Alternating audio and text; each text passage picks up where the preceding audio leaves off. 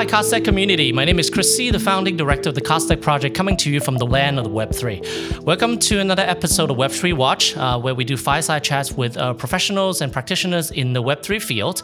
Uh, today, we're joined by James Beck, the director of communication at ConsenSys, one of the leading blockchain company, both in terms of development tool and consumer product, as well as enterprise services. Welcome, James. Thank you for having me. And uh, I did some research on CardStack before this, and think you're building some awesome tools to help people you know build Web3 applications. So um, it's great to be here. Like, nice to have you um, join us for this chat. Uh, again, in your role uh, at Consensys, can you tell me tell me about your your approach of kind of spreading the uh, news or the opportunity of Web three or crypto or blockchain? Uh, what has been kind of your target audience? What what are the people you feel like you want to reach out to, and what are the people who are coming and, and, and kind of heeding your message and kind of meeting you in the middle? Sure. So I joined Consensys uh, four and a half years ago. In mm. 2017, a lot of what we were doing at Consensys was educating people about Ethereum. What is a blockchain? How is it different than other typical data structures? What is a cryptocurrency?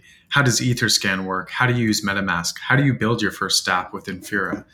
Um, when you think about Consensys today in 2022, a lot of that is similar, except we have an entire ecosystem of companies and even competing services that have really given us a lot of hope that Web3 is not just a new sector, but people are really understanding the ideas of what it means to have, you know, a censorship resistant app or self sovereign data. Mm. Um, so, you know, when I think about the evolution of our writing, a lot of the early concepts around explaining how a blockchain worked are a little bit less important now that you have people getting into Web3 through culture and when yeah. I say through culture, mm-hmm. I mean they find okay, there's this NFT community. You know, maybe they're attracted to the image, but maybe they're attracted to the people that are buying NFTs, mm. and so they use mm-hmm. MetaMask, and they don't even know that you know on the back end it's using Infura, or maybe they're not aware of EtherScan and checking the transactions and making sure it's been confirmed. Mm. Um, so we're focused a little bit more on helping users one understand the apps out there but two, keeping their assets safe. Um, mm-hmm. MetaMask, as I'm sure many of you are aware, is a self-custodial wallet. So it's really about keeping, you know, your secret recovery phrase, also known as a seed phrase or a private key, safe. Um, and so a lot of the writing we do now is focused on educating and onboarding new communities into Web3 applications. Yeah, it's it's really interesting to see it from like explaining the technology to kind of embracing or popularizing the culture. Uh, the analogy I've used in the past is like in the beginning of any type of technological revolution, like the automobile, you're talking about transmissions and like combustion engine and then you're cutting a hole in an engine to show people how it works and showing off all these kind of technology that comes with the different levers within the car. And then now we talk about cup holders or like you know import car scenes versus you know, luxury car scenes or porsche fiend scenes and stuff like that. And those are all communities of people with a common interest where they don't really care about exactly is that still a boxer boxer engine or is it some other things? And it's what is sacrilege what is not sacrilege those becomes more the conversation than how many horsepower comes out of the thing.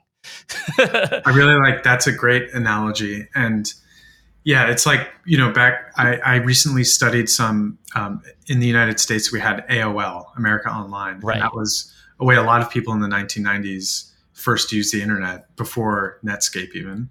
Yeah. Or after Netscape, and they skipped the steps of connecting more manually. Yeah. Um, and so you had AOL not just being an educator on what what is a web browser. They had to, t- you know, they had to inspire people to use the internet.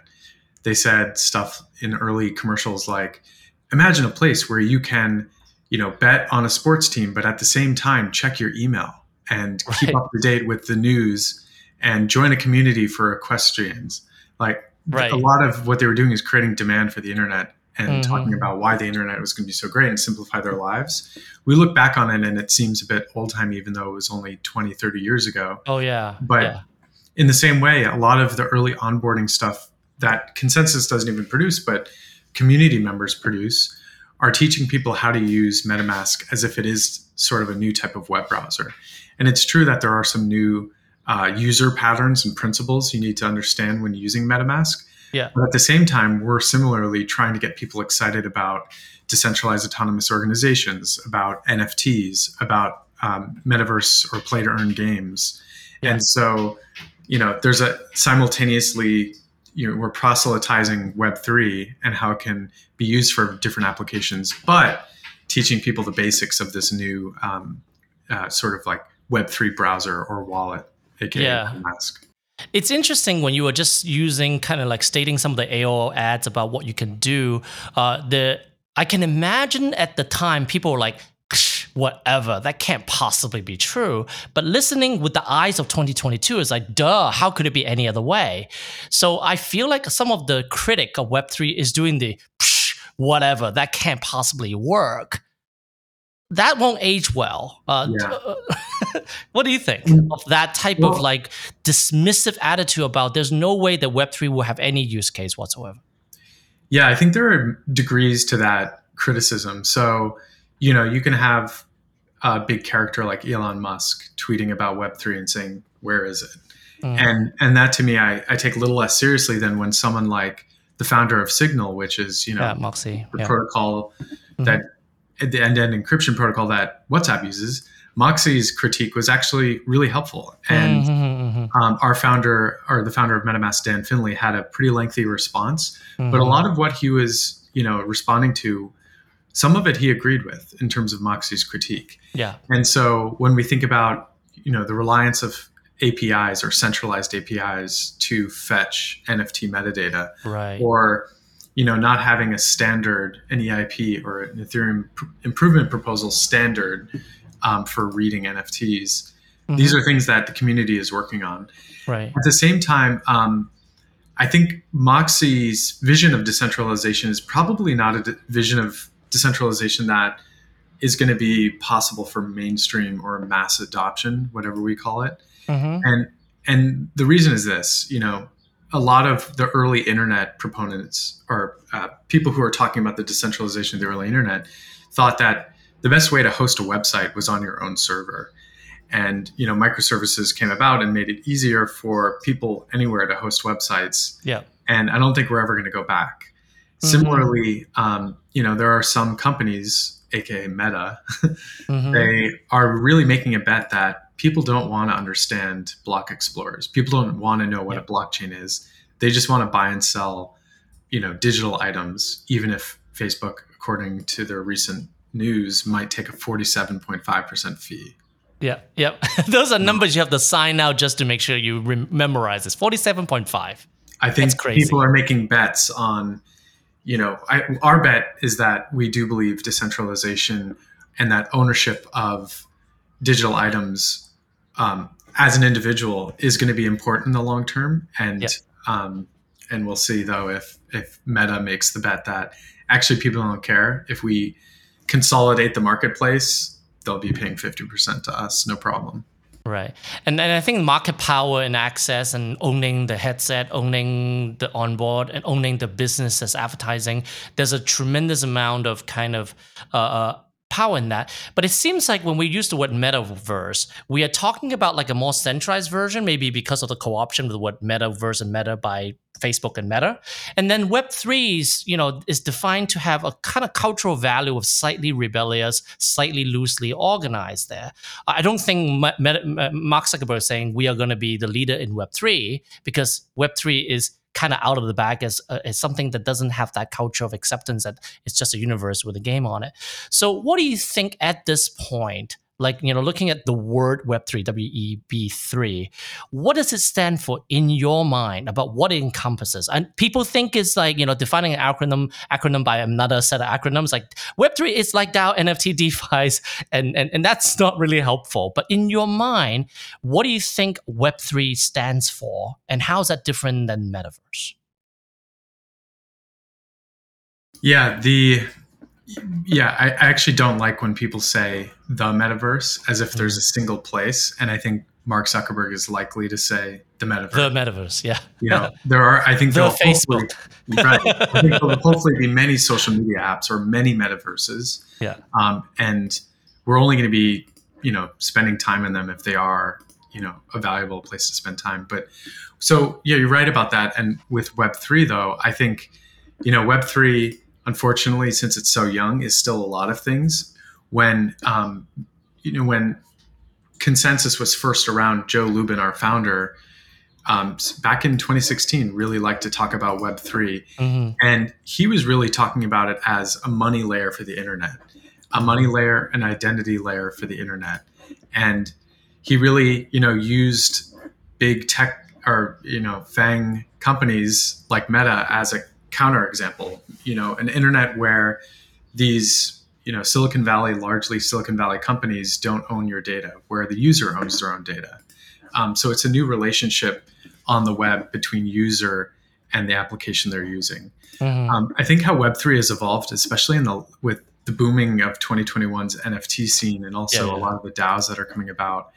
Uh, some of the explanations for Web three that I think is really um, a lot of creators and artists and um, th- these types of people really like the idea of it being a new patron model for the internet. Mm-hmm. Um, and so it's a way to directly engage with your fans, but it's also a way for your fans to not only be able to buy um, something you sell, mm-hmm. but actually be a part of owning the platform itself. Right. And so, you know, you see that with different NFT marketplaces that are competing with OpenSea. Yeah. One example, LooksRare, um, is still taking platform fees for buying and selling NFTs, but they're offering token incentives so that, you know, buyers and sellers feel like they also have a part ownership in the direction of the marketplace. Yeah, um, I, and I, I, think you know I really like this idea. The ownership is the delta. That's the difference, right? Web two read write, and and and Web three is like read write own. There was like a meme on those kind of tweet comparison between the two. So the ownership layer,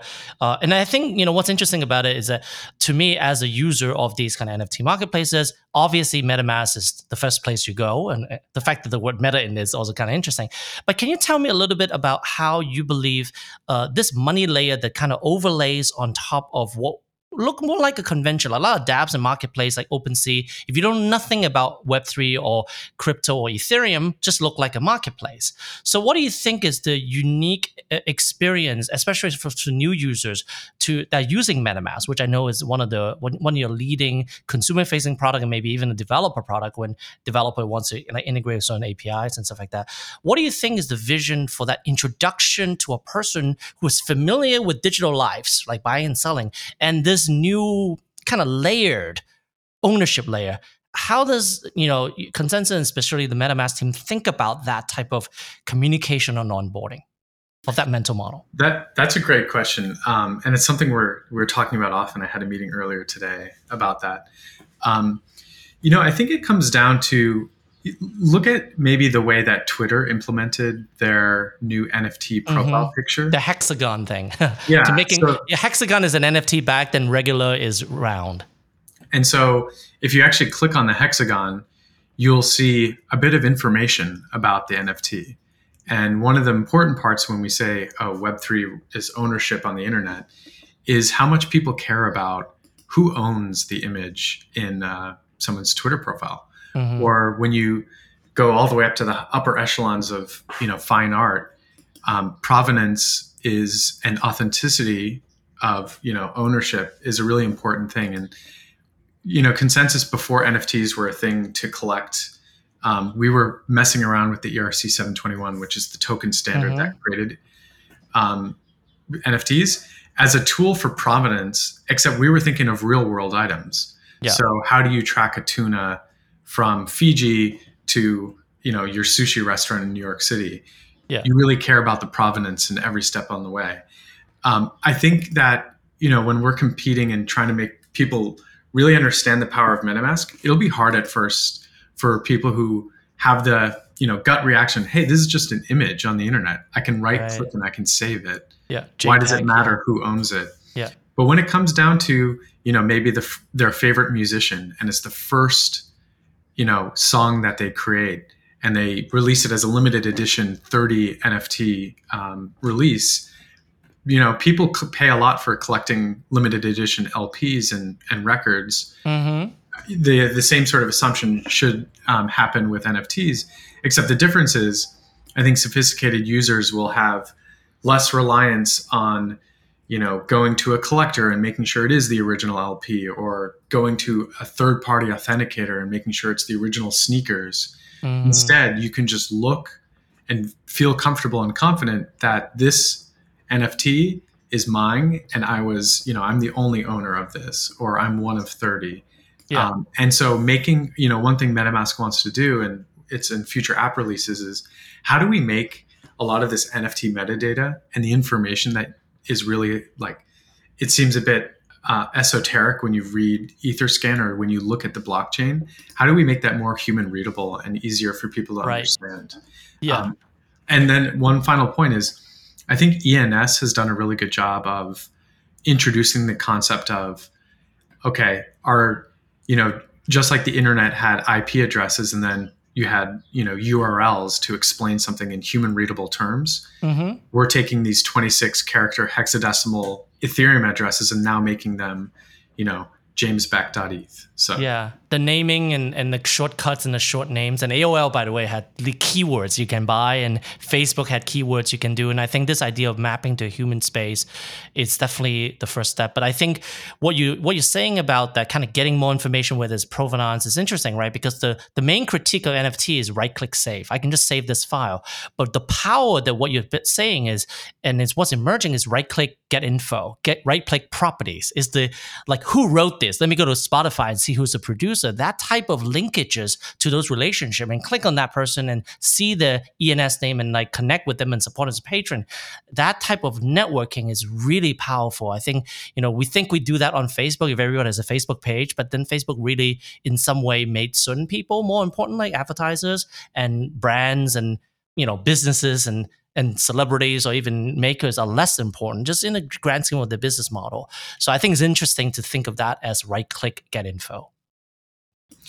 And I also think that, you know, it's inevitable younger generations spend a lot of time on the internet. Mm-hmm. And the I think the bet on avatars and metaverse is also a bet that people really care about the same social status symbols in the real right. world as they do on the internet. And early on, my critique of a lot of the NFT projects were it's just a digital flex to show mm-hmm. you have an understanding of this technology or you have a lot of ETH and you bought, yeah, yeah, you know, yeah, a, an NFT. But at the same time, I think you know we have this whole collection of our digital identities, and it's still wrapped up in platforms. It's, yeah, yeah. It's my Twitter followers. It's my Facebook friends.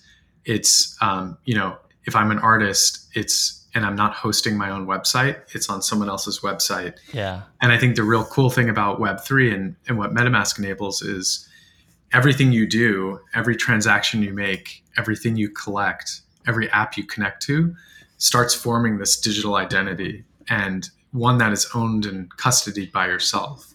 Yeah, I think I think the the power of you know kind of owning your relationship and having that independent of a particular platform is important. You know, I, I, I, you know you might know this, but a lot of what we are thinking about Cardstack is like, what's the non-ownership layer? What about the read-write part? Can we write a more Web three compatible kind of like display platform, programming toolkit for templates that would resemble a store, templates that would resemble a artist streaming page or Patreon page, and we can we open source those UI as well, so that the ownership layer it's kind of like re-centralized around the self, right? Like that's your identity, but the the website still can exist, but the, unlike WordPress, they're more compatible with the way we want like to store data with its IPFS and so on. So that's a lot of, lot of the kind of tools that we build is bringing Web two style builder tools to a Web3 compatible, not only delivery model, but also the kind of cultural model of sharing. So. And that I think that's also part of, we didn't even talk about the ethos of open source yeah. um, as being a part of the Web3 ethos. But, you know, I like that idea. And I think in the future, I think artists especially want to be less reliant on platforms as their main revenue source mm-hmm, yeah and mm-hmm. should be able to create their own storefronts or websites using something like cardstack that has web3 compatibility yes, connection pretty yeah, easily yeah. you mm-hmm. know yeah, so that's kind of a lot of what we worked on. You know, when we approach people about this, especially people who don't know about Web three, one of the things we keep running into is the you know the young people ha- uh, uh, are like, you know, what about the carbon impact? Because they care deeply about it because it's their world that they're gonna be living in for for the duration where the boomer is leaving behind something and the cleanup is not even funded, not any way close to being addressed. I know you have a lot of interest in kind of using the technology of Web3 to at least visualize or like make obvious, make clear uh, what is the carbon impact. What do you think of Web3 role in not only address the immediate criticism of the carbon footprint of proof of work based NFTs, but also using that as a way to maybe get people more engaged beyond just being aware of what they can do to use maybe Web3 technology to kind of address, beginning to address some of these issues on climate change. I'm glad you asked. Yeah. I mean, look, everyone in the Ethereum community, especially, has long been waiting for proof of work to end mm. and proof of stake to start. So, the Beacon chain, which is the proof of stake Ethereum chain, is very active. There's billions of dollars already staked on it. People are earning rewards. It's this chain that's ready, and so what we're waiting for now is called the merge, and mm-hmm. the merge is supposed to happen this this summer. Um, I'm hearing right. June or July, and exciting times. yeah, and like Consensys look we've had we have R, an r&d team we have protocol researchers we are building our own eth2 client called teku mm-hmm. um, that is you know powering about 13% of all validators mm-hmm. on the network and so we're very dedicated to bringing proof of stake to ethereum this year um, before then it was kind of hard talking to artists and saying look you know proof of work is using an enormous amount of energy mm-hmm. to look for the zeros to confirm transactions. You know, it everyone says yeah. like, oh, it's about all these computers competing for, um, you know, finding the next block, but it's really they're just doing simple hashing and looking yeah, for yeah. zeros. And so number matching bingo. yeah, it's number matching bingo. So, um, and and what MetaMask has also done is like we and Infura as well is we support other networks. So mm-hmm. Polygon has a proof of stake network. Um, Near through Aurora has a proof of stake network. So there are a lot of basically every new layer one blockchain is using proof of stake mm-hmm. variations on how to um, come to consensus. But I think that's the future. And Polygon recently announced too that not only were they going to be carbon neutral, they were going to try to be carbon negative. That was yesterday. And that's commitment they're doing using um, something that you just mentioned, um, base carbon tons. So mm-hmm. um, BCT this project I followed um, called KlimaDAO, and and but started using this protocol called called Toucan, and they introduced the first ever like tokenized uh, carbon ton. Right. And you know there are a lot of critiques of carbon credits. Um, you know, carbon credits are supposed to all represent one ton of carbon, but the way in which they represent that ton is you know either I'm a farmer and I produce a forest and that forest is sequestering one ton of carbon. That's mm-hmm. a real good carbon credit, in my opinion. Yeah. In other cases, people are getting carbon credits for, you know, upgrading electrical infrastructure. And mm-hmm. so there's really a range in yeah. the quality of these carbon credits. But from what I've seen, both Toucan and KlimaDAO, they've been very aware of this and they have actually a lot of, you know, people in the carbon credit finance space joining the protocol. Yeah, it's um, thinking about the onboarding a new type of carbon credit as its own DAO to evaluate it and then be able to tokenize it in something you don't have to think about the evaluation. Uh, that I think that protocol is really clever. We're actually using BCT in the project again in co- collaboration with NYU to essentially do a carbon offset requirement for transfer an NFT. So before you can sell it, marketplace can demand that you offset the carbon credit of that entire lifetime of that NFT so that you have a check mark that is carbon negative carbon neutral for that. So we're doing a proof of concept using BCT on Polygon. It would be kind of ironic to do it on the proof of work train. Offsetting something in proof of work It's hard to get the numbers to work, but you know, combination of these technologies certainly points the direction towards that. So I also I think that's brilliant, and also I think you know it, I've tried to buy carbon offsets when I take a flight. I mean, that's one of right, the right. things you can do. Yes. And a lot of them is through Verra, some is through other uh, carbon standards, but it's still not that easy. And I think if you know we have these beginning primitives where all the actions you're taking can you're buying a carbon credit to offset it. The whole point of that is that you create a carbon sink, and so there's increased demand for yes, credit, which absolutely. means that it becomes profitable to not farm your land and maybe you know yeah sell sell into this yeah and yeah, sell I, it as carbon credits. So I think that actual like market effect could have good long term effects as well. Yeah, and then the composability of DeFi and composability of Web3 in action means that that buy button comes with it, not just one click checkout, it was one click checkout with offset of carbon credit for everything go in there. If we can convince consumer to value the receipt of the thing that whatever I bought has carbon credit, that creates a tremendous amount of demand.